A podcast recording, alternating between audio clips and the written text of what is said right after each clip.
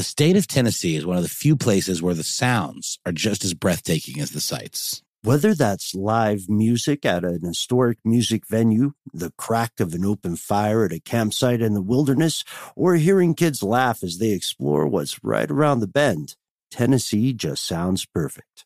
Start planning your trip at tnvacation.com. Tennessee sounds perfect. Happy Pride from Tomboy X, celebrating pride and the queer community all year. Queer founded, queer run, and the makers of the original boxer briefs for women, creating sustainable size and gender inclusive underwear, swimwear, and loungewear for all bodies so you feel comfortable in your own skin. Tomboy X just dropped their Pride 24 collection. Obsessively fit tested for all day comfort in sizes 3 extra small through 6X. Visit tomboyx.com. Tired of not being able to get a hold of anyone when you have questions about your credit card? With 24 7 US based live customer service from Discover, everyone has the option to talk to a real person anytime, day or night. Yes, you heard that right. You can talk to a human on the Discover customer service team anytime. So the next time you have a question about your credit card, call 1-800-DISCOVER to get the service you deserve. Limitations apply. See terms at discover.com slash credit card. Ridiculous History is a production of iHeartRadio.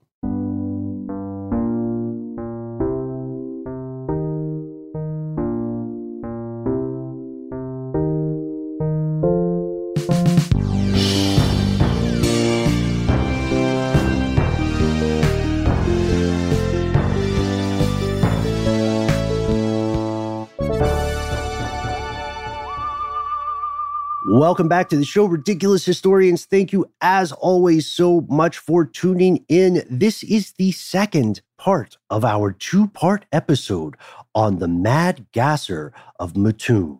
So, with uh, the blessing of our super producer, Casey Pegram, we'll get right into it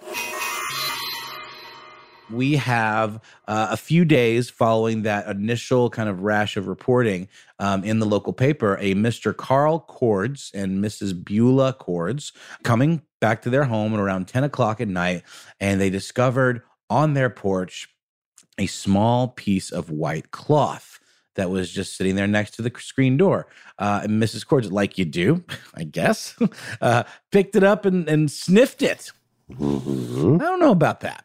Uh, I, I, I will. Uh, yeah, that's that's an odd thing to do. They live in a nicer town than we do, probably. I guess in so. Atlanta. So maybe there was an odor coming off of it or something and it was it, it intrigued her. But mm-hmm. yeah she apparently took a big old deep huff of that thing and uh, instantly became violently ill. She began to swell up and uh, hives you know covered her face and and she had a burning sensation in her mouth and throat and started violently vomiting like we've seen very similar effects to some of these other reports we've seen. She goes weak in the knees, full paralysis of the legs soon um, follow that. And she describes it later. Uh, it was a feeling of paralysis, she said. My husband had to help me into the house, and soon my lips were swollen and the roof of my mouth and my throat burned. I began to spit blood, and my husband called a physician. It was more than two hours before I began to feel normal again and, and, the police came and they took the cloth and uh, they also searched the uh, the home and they did find a skeleton key and an empty tube of lipstick on the porch as well. So they figured that the prowler was trying to break in using that skeleton key. I'm, I'm sure most people know what a skeleton key is like. I guess it, it, before the days of more machined kind of locks and keys where it was very specific to each lock you would have a skeleton key that was just like a basic key that would just tr- trigger the mechanism of most key and again maybe there were ben you might be able to answer this um, maybe they were specifically tooled to a set of locks in a home but to me it feels like it was more rudimentary than that. Yeah it can be difficult so skeleton keys have been around for a while, and some would be specific to a house, right? Just like that single house has a skeleton key. But I was also wondering about this detail, like how many locksmiths were in Mattoon at the time, like how many people would have professionally worked with locks. was this a key that maybe they had like left under their mat and forgotten about? You know, because we don't know much about that key and we don't know much about this lipstick, but we do know. Yeah, crazy. We'll get into some theories here, but we do know that there is one thing that happens uh, with these kind of panics and crimes. Copycats enter the chat. So it is possible that somebody else tried to do something like this with a very different MO. Because up to now, the Mad Gasser has never attempted to enter through a door.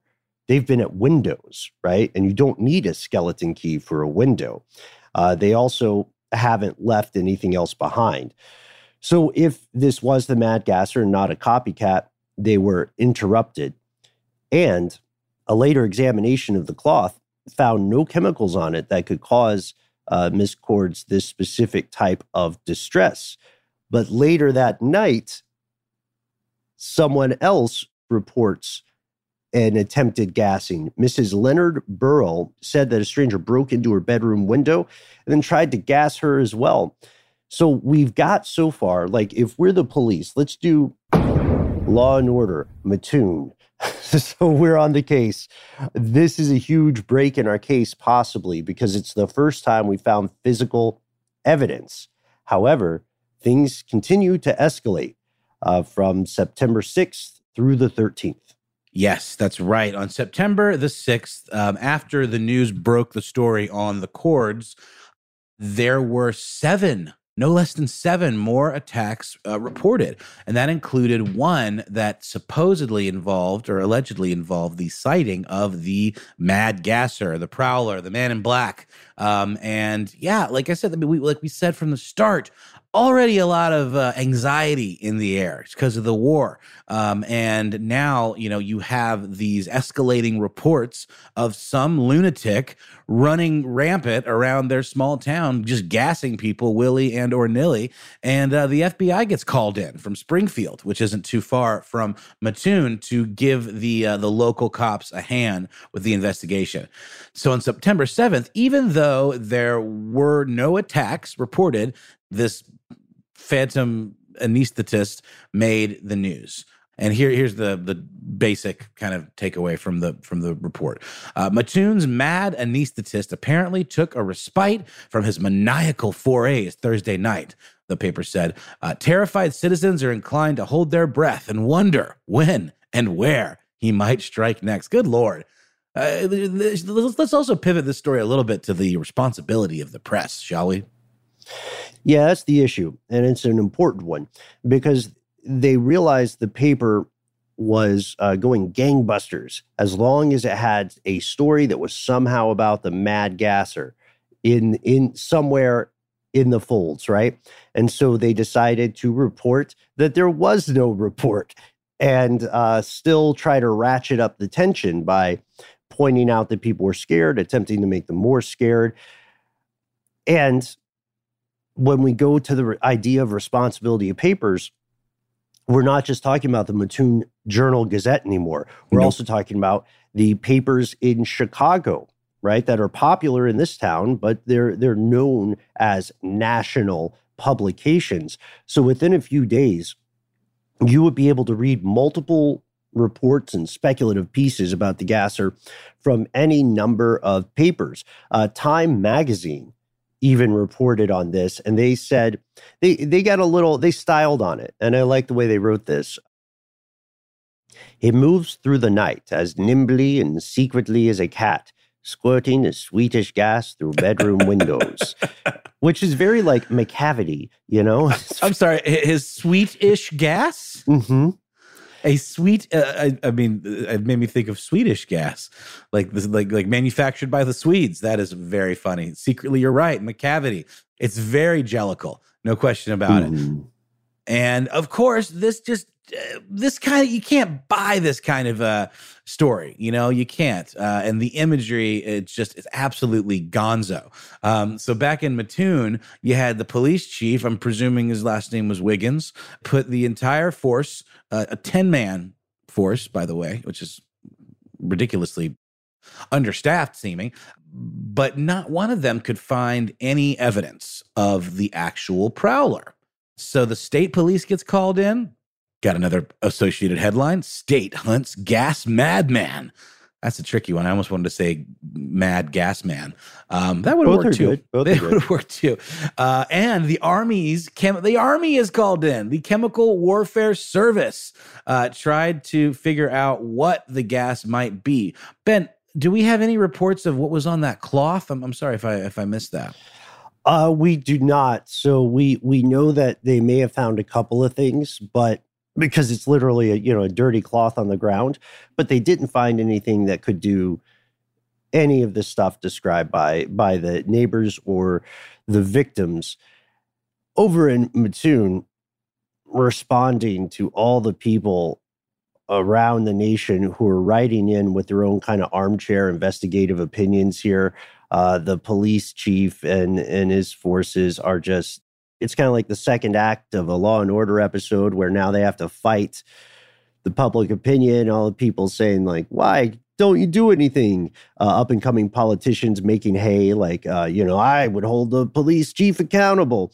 The attacks continue to rise, and the police decide that they're going to have to do something different. So they stopped looking for this wild and crazy guy who is somehow managing to attack multiple homes, but is A, never clearly seen by vigilantes who are currently patrolling the town every night, and B, never leaves evidence. So instead, they say we're going to put in a workflow where we verify these attacks. Hospital examinations of some of the folks who have come forward have found nothing wrong with them. Zip, zero, zilch, nada. And the incidents started to decrease a little bit. But there was this breaking point for the police. And one night, three reports came in. And so police then announced look, you can report an attack. You should report an attack if you encounter one. But when you report it, you need to submit to a full medical examination. If you report an attack, and you don't agree to let a doctor examine you, then we are going to arrest you, which is crazy because they had been like inundated with what they considered false reports which led to their follow-up statement on the 12th where they said quote the entire incident was likely the result of explainable occurrences exacerbated by public fears and a sign of the anxiety felt by women while local men were on war service. So the misogyny is there. Basically, what they're saying is like, oh, these women folk are so emotional. That's really what's happening. And I, you know, I think in 2021 we can all agree that's that's a dumb thing to say. At least the second part. The rest of it, the idea that there are public fears that are kind of getting in a feedback loop and growing out of hand. That makes total sense. But either way, right after this announcement on the 12th, the number of attacks and reports of attacks drops precipitously. The very last report comes on the 13th. Someone says the gasser was a woman dressed as a man, and I found their footprints beneath the window. For some reason, they were wearing high heels.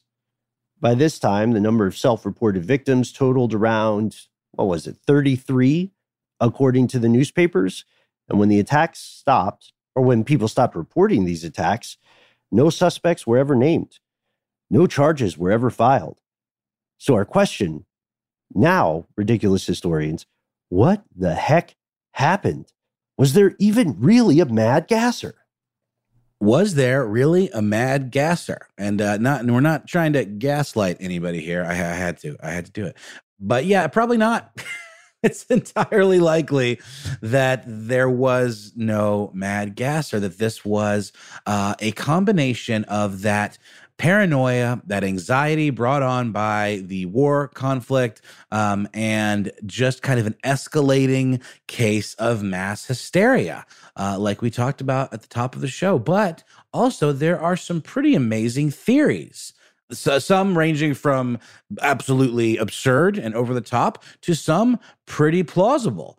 Uh, and we are now going to go through some of those. Uh, my personal favorite that we won't even put in the numbered list would be the idea of some sort of extraterrestrial uh, visitor that uh, was spraying people with nerve agents and, and using them for experiments or something with some sort of secret, you know, nefarious agenda. Uh, perhaps this was some kind of inventor or some sort of, you know, mad scientist that was testing out his creations on the unsuspecting public. Right? Or, yeah, or uh, the government. You know, as when when in doubt, blame the government um, because you know surely the FBI and the police and the state police were all in cahoots. You know, but here's the thing, Ben. None of this is that crazy actually, because again, we've talked about MK Ultra and we know that the CIA absolutely did experiments on the public um, through this guy named George White. If you want to hear more about that, check out the show Operation Midnight Climax that I had the privilege of, uh, of hosting and narrating. Um, but yeah, they uh, they actually would reach out when people were reporting being dosed with LSD by the CIA. They didn't know it was the CIA. They went to report this guy, George White, who was an agent of the CIA, the police had already been reached out to by the CIA and told to bury the reports. So that this is not outside of the realm of possibility, the government angle. But we've got some much more plausible uh, and, and realistic potential scenarios based on the environment, literally. Yeah, I'd like to go back to the government part because people also know that the US has a long history. Even back in the 40s, people were aware to some degree that the US has a long history of human experimentation, not just Tuskegee, uh, not just MK Ultra, but, but, like also things in St. Louis, chemical spraying of entire populations. This stuff definitely happens. Uh, and keep in mind that around this time, there are also secret towns like Oak Ridge, which is just up the way from uh, some of my relatives in modern day Tennessee. Yeah, the, so I can understand that fear absolutely. These other theories, though, are as as we said, more a little more plausible. First, Mattoon's police chief, uh, C.E. Cole, when they issue that statement we mentioned on September 12th, they say that this could be industrial pollution. There is an Atlas diesel engine company that's not too far away, and it creates large quantities of what's known as carbon tetrachloride gas. Mm. And he mm. says this gas is the only thing that we can find that would explain these reported cases paralysis and illness. And then he says, you know, it could be carried through the town. It could have left some stains on that cloth or that rag that were found in the home and explain why it didn't have any, like why it had a smell, but why it didn't have any chemicals that on later investigation could have been found to be uh, incapacitating agents. And he said, you know, maybe the mad gasser is just a figment of the collective imagination. And he described the entire case as, quote, a mistake from beginning to end. So imagine you work at the Atlas diesel plant. Are you going to take this? No. You're going to send your spokesperson out to deny the allegations and say that you only use that specific gas in your fire extinguishers. And if there are any other gases that are used there, they obviously cause no ill effects because we have a ton of people working here. How come they don't ever lose the use of their limbs? How come they don't ever have a sickly sweet smell and then violent vomiting? And maybe even more importantly, one of the best parts of their argument how come this gas has never caused problems in the city before? Mm-hmm. And so this this theory though still has it has some missing pieces. It's got a lot of missing pieces, one of which is like the, the means of transmission, right? Let's say if this gas is a byproduct of some industrial process, like how is it speci- how is it not affecting everybody? And, and or on a much larger scale, if it's just being pumped out into the air, people are breathing. Um, why is it like being more targeted? How does this relate to the rag? You know the the piece of cloth that, that doesn't really add up. Uh, it, it, really doesn't make a whole lot of sense uh, unless it was polluting water or something that was like easily uh, a source a vector you know for people receiving this substance into mm. their bodies, you know, in uh, large enough doses that it would actually affect people. Um, you know, we we've covered on stuff that I want you to know, Ben, tons of industrial pollution situations, and usually when it really starts to affect the population, it starts to affect like the livestock, starts to affect you know people en masse, and it's usually because of it seeping into the groundwater, right? Yeah, it's usually something that doesn't target a specific house. Like lead contamination, for instance, gets everybody who's exposed to the lead through, as you said, often water source. That's one of the biggest holes with theory number one. It didn't explain, and this is the official explanation, but it didn't explain how so many people reported seeing the same figure. They saw they saw the same individual and described it the same way, even when they were talking about different witnesses and people would say, I saw someone running, even if they didn't have any idea that a gas attack, quote unquote, had taken place. And this leads us to theory number two an actual individual, like there was an actual person somehow. Be very interested to uh, hear your thoughts on this one, folks. Happy Pride from Tomboy X, celebrating pride and the queer community all year. Queer founded, queer run, and the makers of the original boxer briefs for women, creating sustainable size and gender inclusive underwear, swimwear, and loungewear for all bodies so you feel comfortable in your own skin. Tomboy X just dropped their Pride 24 collection. Obsessively fit tested for all day comfort in sizes 3 extra small through 6X. Visit tomboyx.com. This episode of Ridiculous History is brought to you by Snagajob. Snagajob is where America goes to hire with the deepest talent pool in hourly hiring. With access to over 6 million active hourly workers, Snagajob is the all in one solution for hiring high quality employees who can cover all your needs on demand, temp to hire, part time, or full time. You name the position warehouse worker, retail associate, grocery store clerk, fitness trainer, baker, stylist, bellhop podcast producer? Yeah, Snagajob's got a worker for that. With their easy to use platform, you're able to seamlessly post and fill available positions quickly with a dedicated customer support team to provide all the help you need along the way. Kind of nice knowing you have a talent pool like that in your own backyard, right? Snagajob is the partner you need to keep your business running smoothly. Visit snagajob.com or text snag to 242424 to talk to an expert.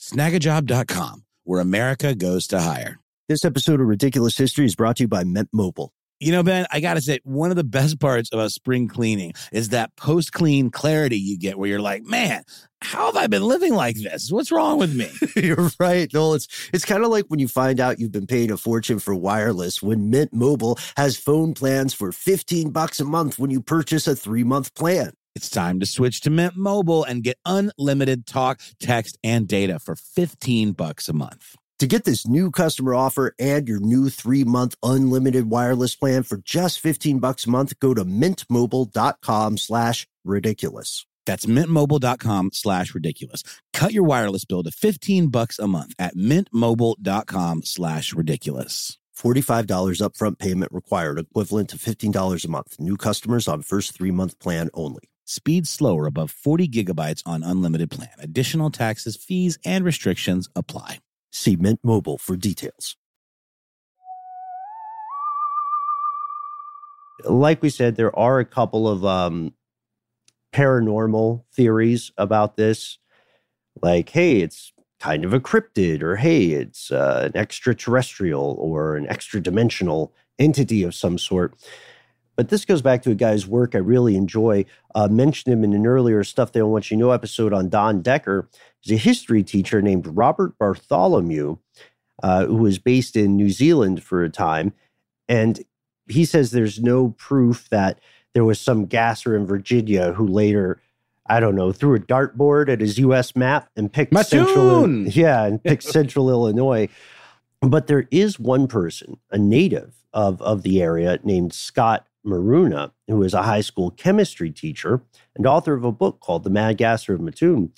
He says not only did the Mad Gasser really exist, but he thinks he knows who it was a guy named Farley Llewellyn. Yep, sounds about right. Sounds like an absolute psychopath. Uh, I'm, I'm just kidding. You can't really judge a book by its cover or a psychopath by his name. Farley Llewellyn was uh, something of an outcast. He was the son of a grocer, um, and he was believed by uh, Scott Maruna to have been the Mad Gasser. Maruna wrote uh, a book in 2003 about the uh, events um, where he claimed that Llewellyn wanted revenge on Mattoon as a whole because they had ostracized him for being gay which certainly tracks in terms of like the attitudes of the time in a you know kind of rural midwestern town like that. Most of the town believed that farley was going insane maruna wrote in the book and that Mattoon was kind of you know uh, like a, a, a real gossip mill kind of town, uh, and there was a lot of insinuating that the man's sexual preference was the cause of his quote diminishing insanity. Oh wow! Um, yeah, so like extra, extra, extra. Uh, you know, just reductive thinking and and and, and highly offensive, and uh, enough. I'm sure it would you know make anyone uh, feel very isolated and um, you know just demonized in that way uh, so i can understand the anger there but um, what, what you do with that anger is is the thing so maruna actually uh, came to con- the conclusion that Llewellyn was the most likely candidate because he felt that one of the descriptions of the suspect in one of those many pieces that were written about at the time matched uh, Llewellyn. And so he, he thought he was the guy because Llewellyn was, was a bit distinct. He was a tall, lanky, thin man um, who matched one of these supposed eyewitness accounts um, uh, outside of the Kearney home, in fact. Um, he had graduated from the University of Illinois as well with a ding, ding, ding chemistry degree and had himself a bit of a home uh, lab, laboratory type setup. Mm-hmm. Which is nothing wrong with that, but that is that could be considered circumstantial evidence. It's like it's the thing that on Law and Order Mattoon would make you look into the case a little more. But other chemists, professional chemists, are pretty skeptical that uh, someone working at home, even a mad genius, could create a gas that would be A, stable enough to make someone sick, but B, also fleeting enough, something that would dissipate quickly enough to not leave any traces. And this leads our guy Bartholomew to say the following hard line here, man. Anyone who examines all of the evidence and still thinks there was a real mad gasser is living in fantasy land. The evidence for mass hysteria is overwhelming. It is a textbook case. The mad gasser outbreak was a media creation from start to finish and has nothing whatsoever to do with the paranormal. And that brings us to our third and final theory mass hysteria. Noel, before we get into this, I do want to uh, I do want to point out that hysteria itself has its etymological origins in some in some stuff that I don't think any of us listening really agree with. The idea that there is some kind of fundamental emotional instability in people who identify as women categorically right. untrue yes. luckily now and you know whenever we're saying hysteria we're talking about the modern definition exaggerated uncontrolled emotion or excitement among a given group of people hundred percent. Yeah, I, th- I, th- I think that's definitely become more the uh, the way that it's used. Um, but it's still you, you see it thrown around as a, as a sexist kind of term, like "oh, you're hysterical," things like that. Um, but yeah, not cool, and uh, that is not what we're talking about at all. There's no gender involved in this one way or the other. So the local commissioner of public health, Thomas V. Wright, he was pretty solid on this particular concept. Um, he believed that mass hysteria was to blame for these outbreaks. He said the following There is no doubt that a mass maniac exists and has made a number of attacks, but many of the reported attacks are nothing more than hysteria. For the gas man is entirely out of proportion to the menace of the relatively harmless gas he is spraying. The whole town is sick with hysteria. Okay, that's interesting. So he is saying there's a person, a person but that the attacks are much more innocuous than than has been reported or that people have uh, made it out to be. Was that was that your takeaway there, Ben? So yeah, he's saying there might be some kind of dude running around. There might be a rando weirdo, but the uh, he's saying that they're not causing near as much damage as they are you know, portrayed to be causing or perceived to be causing. And then we have to talk about the timing. The public concern about this story lasted a little less than two weeks until after Labor Day 1944. The reason it was not completely forgotten, we owe that primarily to a guy named Donald Johnson. He was a, University of Illinois psychology student who, a few weeks after the incident, visited Mattoon himself. In 1945, he published a study of this case in an outfit called the Journal of Abnormal and Social Psychology. And you can read citations of his research in tons of textbooks as a classic study of mass hysteria, uh, which will go into a book recommendation I have at the very end of today's episode. So Johnson goes on to become a professor, right? And he says the case of this mad gasser was psychogenic. It began, he said, with one person's imagination. Miss Kearney, in particular, he said, an exciting, uncritical story appeared in the evening paper. As the news spread, other people reported similar symptoms. More exciting stories, like even more exciting stories, were written. And so the affair snowballed. He's not the one who said, like more exciting stories. That was that was me. so, according to this, our real culprit here, if you believe uh, Professor Johnson, is the newspaper of the day. They had the power to influence not just public opinion, but public health. He thinks that without the press coverage here, the epidemic of hysteria, as he describes it, would not have broken out.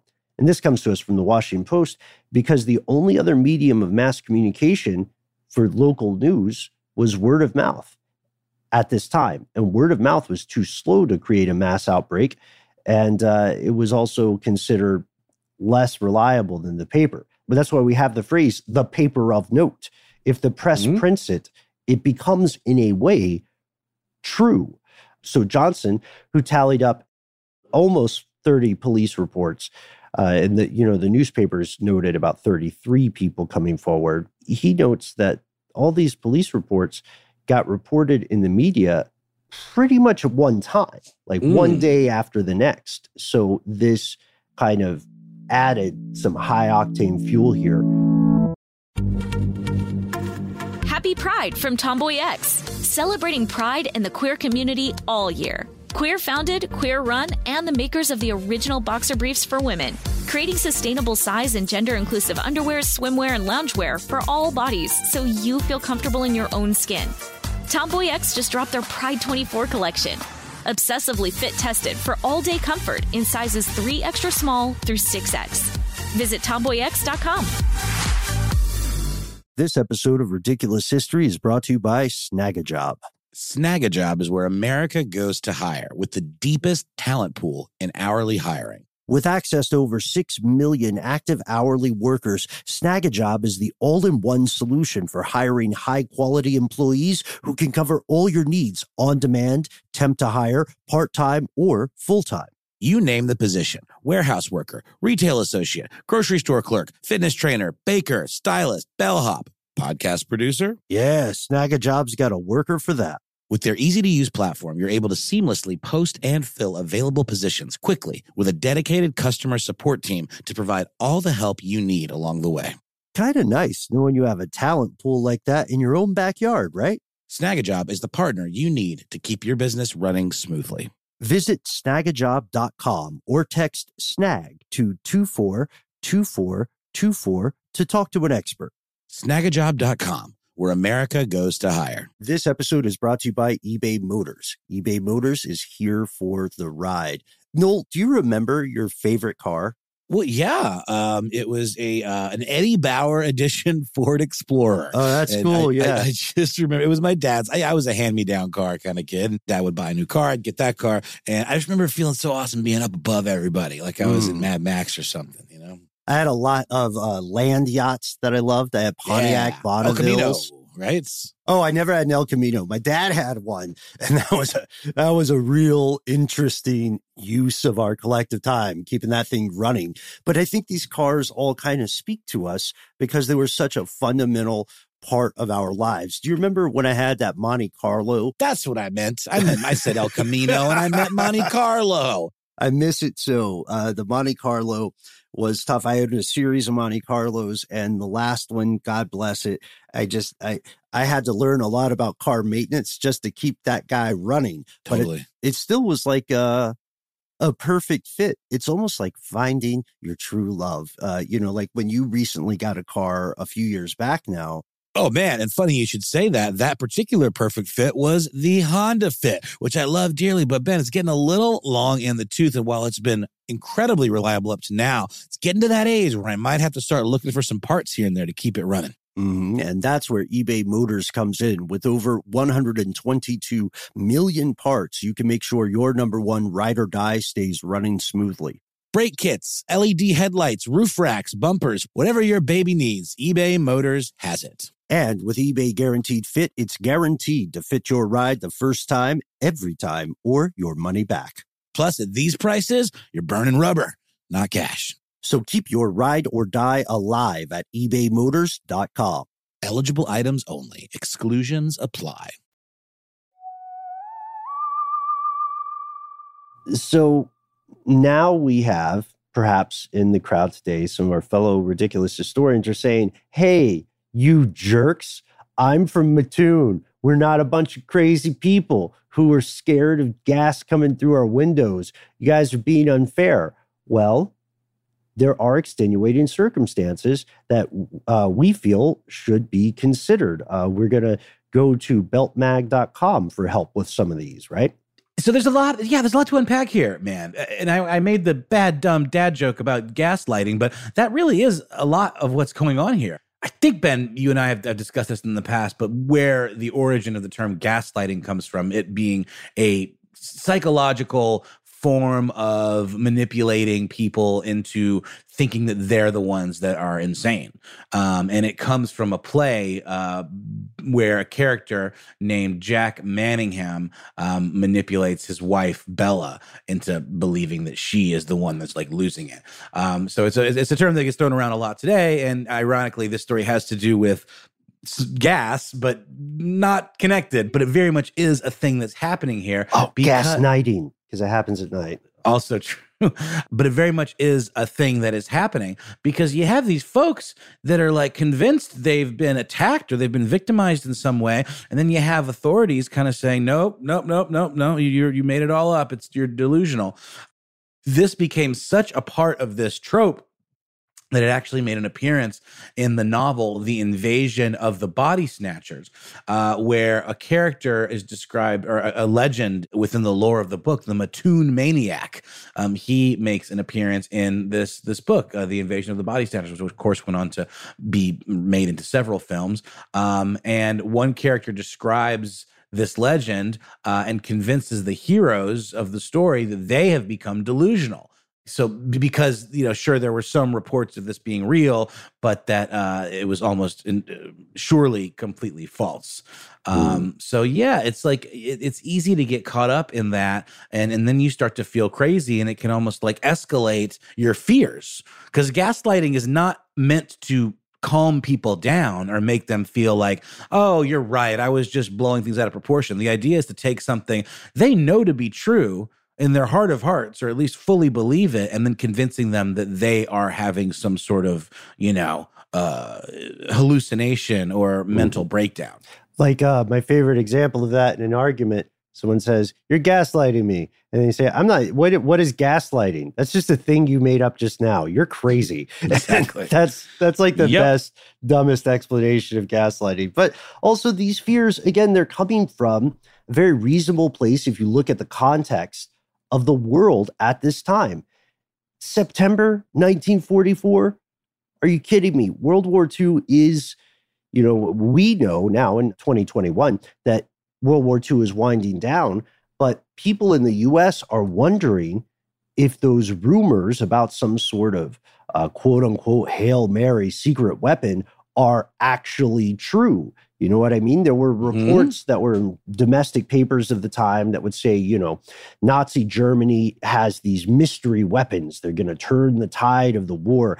They may deploy like massively uh, dangerous biological weapons, biological agents.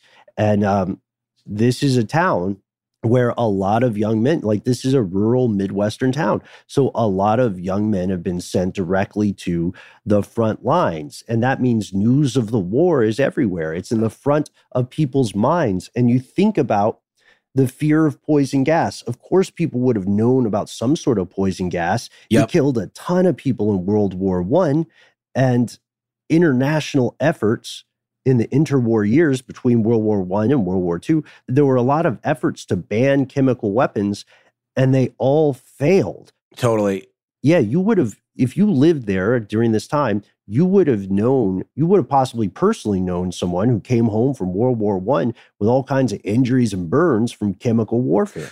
You're 100% right, Ben. And I feel like a dum dum from my questioning of this at the top of the show. I was speaking more in terms of nerve agents and like, you know, sarin gas, which wouldn't have been discovered until uh, a time where maybe that particular one wasn't as known by, you know, people in, in these small rural towns. But mustard gas and the effects of its use in World War II would have absolutely been known and these um, these discussions about banning chemical warfare. So I was talking about a little bit of a different thing, but you know, mustard gas that just kills you dead, right? I mean, that doesn't like paralyze you. Or what's what's the deal with like uh, nerve gas versus mustard gas? They're they all just kind of are meant to just kill you, right? Well, mustard gas, the weird thing is it's tech it's a chemical warfare agent, but it's not technically a gas uh, it can form these large blisters on your skin and on your lungs. So it's an uncool way to go. But in the minds of like to the point about nerve agents versus, you know, incapacitating agents versus like mustard gas, etc., to the mind of the average person living in the in these towns and across the country at this time, these are all kind of the same amorphous, terrifying yes. thing. It's a really good point. Just the specter of the idea of chemical attack. You know what I mean? Mm-hmm. Uh, and, and, and this it's a really good point, Ben. The idea of there being this kind of Hail Mary after the closing bell kind of attack um, that actually absolutely would have been something that would have been on people's minds in the same way that during the Cold War, people would have been, you know, uh, duck and cover and all that and terrified of potential nuclear holocaust that could have just come at the drop of a bomb. Mm-hmm. And people were waiting for that terrible shoe to fall because folks are still worried about a physical invasion of the United States, even if you're in what would be considered the heartland. And also, people noticed that no one had used poison gas yet in World War II. It was produced during that time, and plans were drawn up to use it but it hadn't been deployed by either side. And if you want to see how fearful this is, you can just read not the headlines, not the features of the Journal Gazette at this time. Look at the ads on August 20th, a few days before all this stuff starts going down. The paper ran this ad promoting what were called invasion bonds. And if you look at if you look at the the copy, what you see is there's a picture of the Grim Reaper and he's got his hands wrapped around a broadsword instead of a scythe, which is interesting choice, I guess.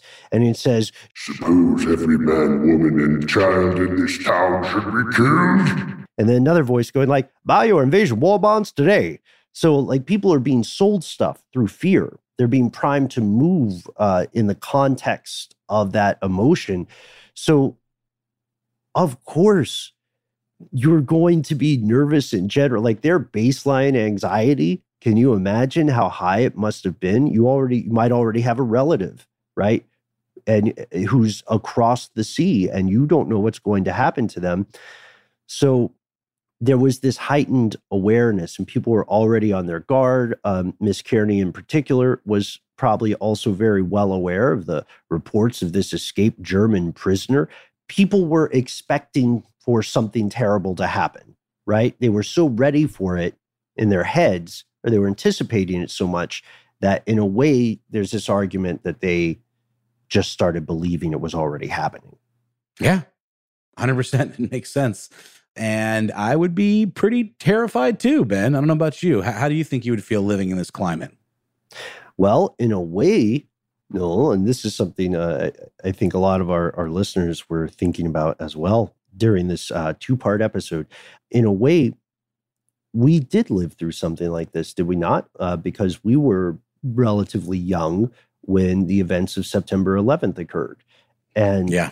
And in wake yeah. of that, people around the country, uh, especially in, in larger cities or metro areas, uh, had a very real fear that their structures or people or the, their entire city would also be targeted. And I, I think a lot of this happens because you don't know when you're in the middle of history you don't have the benefit of the textbook. You know what I mean? You can't you can't like skip to chapter 7, 1956 and go, mm-hmm. "Oh, okay, okay. I'll I'll be fine." No, you can't. Hindsight is in fact 2020 and um, another another comparison I think might be to living through what we've lived through with COVID-19 and and not knowing um, when the other shoe was going to drop or you know whether this was some sort of attack or whether this was some sort of like unprecedented plague that was going to kill us all. Uh, and just i think you know the kind of wait and see kind of um, uh, approach can really lead to some wild speculation especially when you're you know holed up in your house and have nothing to do but like doom scroll on the internet. True. Yeah we have to wonder how again how the uh the internet would have affected uh, this situation with the mad gasser. So, the Washington Post has uh, another theory about what specifically triggered the attack here. Mattoon returned to its normal, um, its relative obscurity. And people still talk about the Mad Gasser incident today you know, the same way every, like so many towns have kind of a local legend or a crazy event. Uh, and the Mad Gasser is the, the event of Mattoon.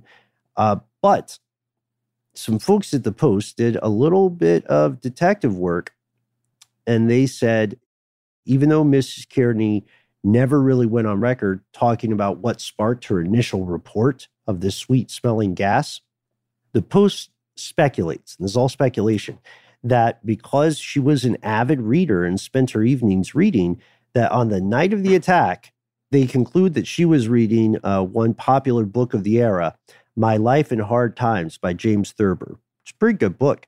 In that book, she would have met one of Thurber's uh, more infamous characters, Sarah Shoaf. Uh, Sarah Shoaf is a woman who, quote, never went to bed at night without the fear that a burglar was going to get in and blow chloroform under her door through a tube.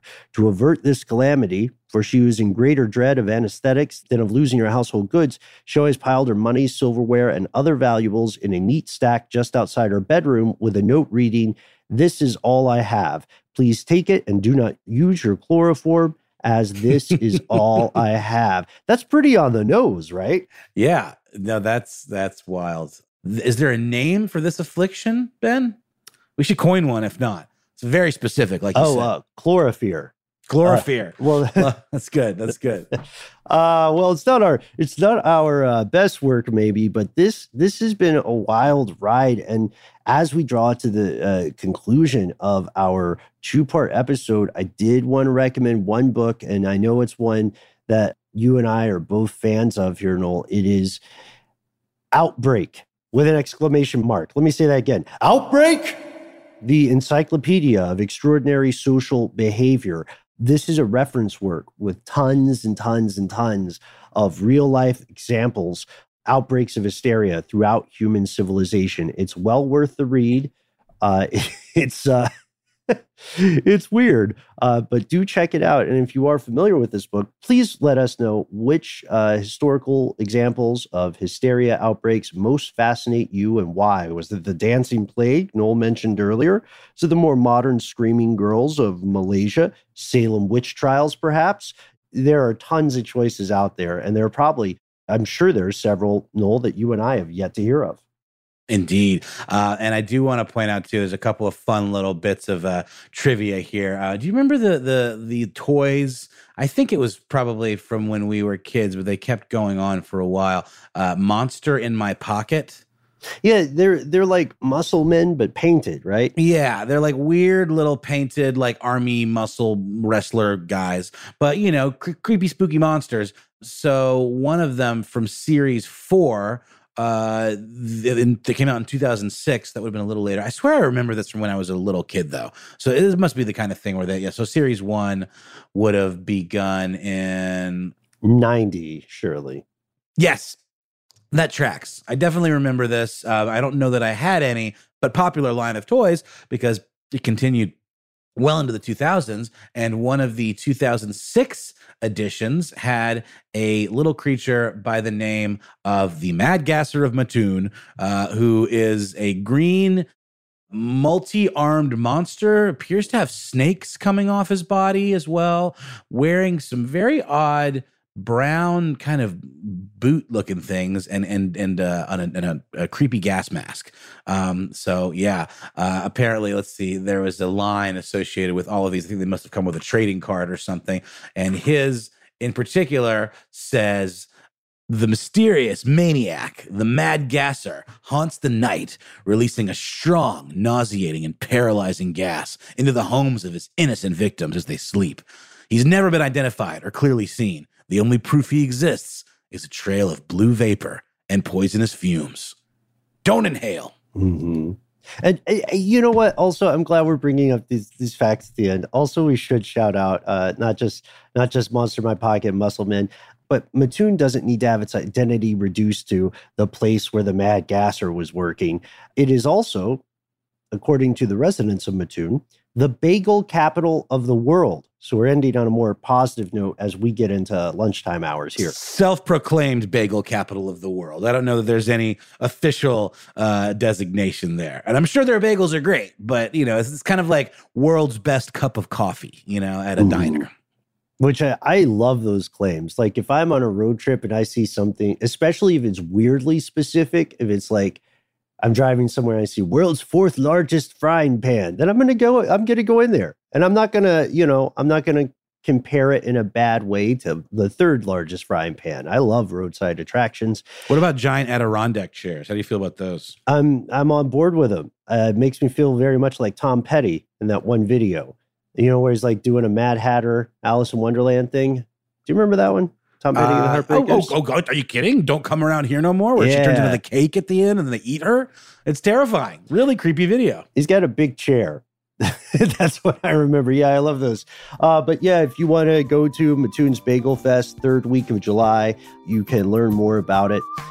Just put it into your search engine of choice. It has the world's largest bagel breakfast with the consumption of more than 60,000 bagels. And to date at Bagel Fest, no reports of mad gassing. Thank God. Thank God. I don't know if they put that in the headline, but there you have it. Uh, thank you so much to our super producer, Casey Pegram, our guest producer, Andrew Howard. Thanks to researcher extraordinaire, Gabe Luzier. Uh, Jonathan Strickland, the Quizster, Christopher Hasiotis here in spirit, Alex Williams, who composed our theme, and you, Ben. You, Ben. It was always you. I knew it was you. And I'm glad it was you. What a gas, Noel. What a gas we've had. we'll see you next time, folks.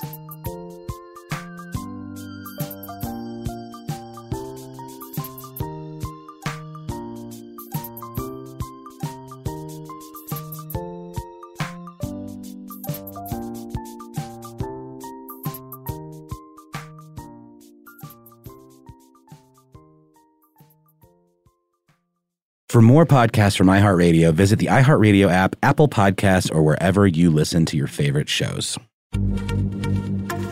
Happy Pride from Tomboy X, celebrating pride and the queer community all year. Queer founded, queer run, and the makers of the original boxer briefs for women, creating sustainable size and gender inclusive underwear, swimwear, and loungewear for all bodies so you feel comfortable in your own skin.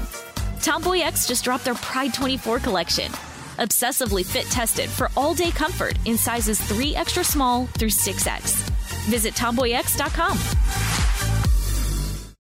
It's the Kia Summer Sticker Sales Event, so give your friends something to look at, like a B&B with an ocean view, an endless field of wildflowers, or a sunset that needs no filter. Make this a summer to share and save with a capable Kia SUV or powerful sedan. See your local Kia dealer or visit kia.com to learn more. Kia movement that inspires. Call 800 333 Kia for details. Always drive safely. Sale applies to purchase of specially tagged 2024 vehicles only. Quantities are limited. Must take delivery by 7824.